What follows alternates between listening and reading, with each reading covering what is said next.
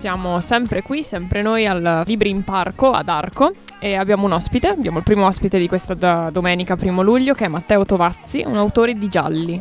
Finora ne ha scritti tre. Ci presenta questi gialli che ha recentemente, in, questi, in questo tempo scritto? Sì, allora io ho iniziato a scrivere nel duemilaundici, ho pubblicato il mio primo romanzo nel duemilaundici, si intitola Quella luce in fondo al lago, e, e poi ne sono seguiti altri due, Sotto la polvere e l'altra metà, che è uscito pochi, pochi mesi fa, alla fine del duemiladiciassette.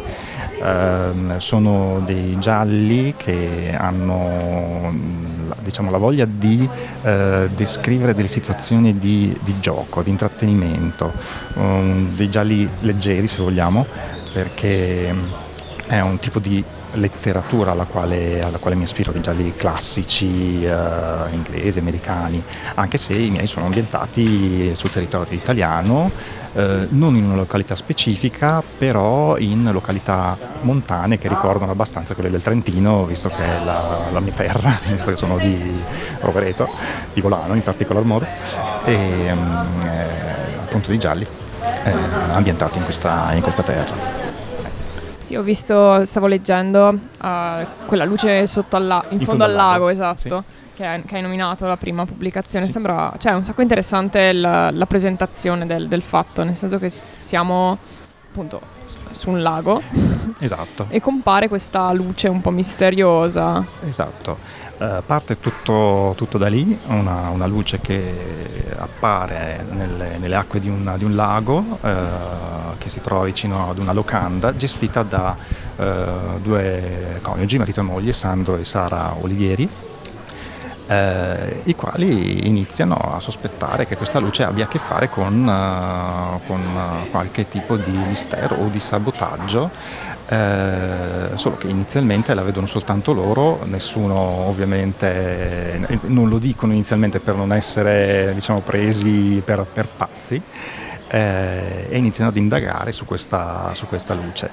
Eh, il romanzo si basa molto sul rapporto dei due, dei due coniugi, che sono l'uno eh, complementare all'altro. Lui è molto razionale, è molto istintiva e si bisticciano ma si supportano e sono complici e insieme riescono a svolgere questa indagine personale, quindi un'indagine fatta da persone comuni, non da investigatori, da detective. E questo, a mio modo, a mio avviso, Eh, permette un, anche un'identificazione maggiore da parte del, del lettore, che si trova a quindi avere a che fare con dei personaggi comuni come potremmo essere, insomma, tutti noi. E dove la trova l'ispirazione per scrivere libri gialli? Cioè, perché alla fine raccontare un romanzo che alla fine è una storia può venire un po' da qualcosa che si vede tutti i giorni, mentre per scrivere un romanzo giallo, mentre il pallino, l'ispirazione deve essere un, un po' più acuta, insomma. Ah, eh, credo sia dovuta a, all'esperienza della lettura della letteratura gialla e alla visione di, di film, perché sono sempre stato appassionato fin da, fin da piccolo. Eh, ho iniziato a scrivere anche abbastanza giovane, perché ho iniziato le prime cose sui diciotto anni, eh, un po' come sfida, perché quando leggevo un romanzo o vedevo un film mi capitava spesso, più che di identificarmi con il protagonista, di chiedermi ma come l'avrei svolta io la trama. Allora a quel punto mi sono detto beh, proviamoci, proviamoci, e le prime cose, insomma, ovviamente sono sempre molto basilari, poi piano piano ho affinato la, la tecnica e dopo diversi anni, devo dire, sono arrivato alla pubblicazione, eh, quando, perché inizialmente ho scritto per me stesso e quando ho deciso di, di cimentarmi in una nuova sfida, di provare a, ad avere un rapporto col pubblico, eh, sono, sono arrivati. E diciamo che il, l'ispirazione mi arriva tanto comunque dalla, dalla vita quotidiana, dalla visione di, di, insomma, di vari particolari. Ad esempio l'ultimo romanzo, l'altra metà, è partito, l'altra metà è sempre svolto, è sempre sviluppato con i due protagonisti, Sara e, San, Sara e Sandro, eh, in questa locanda.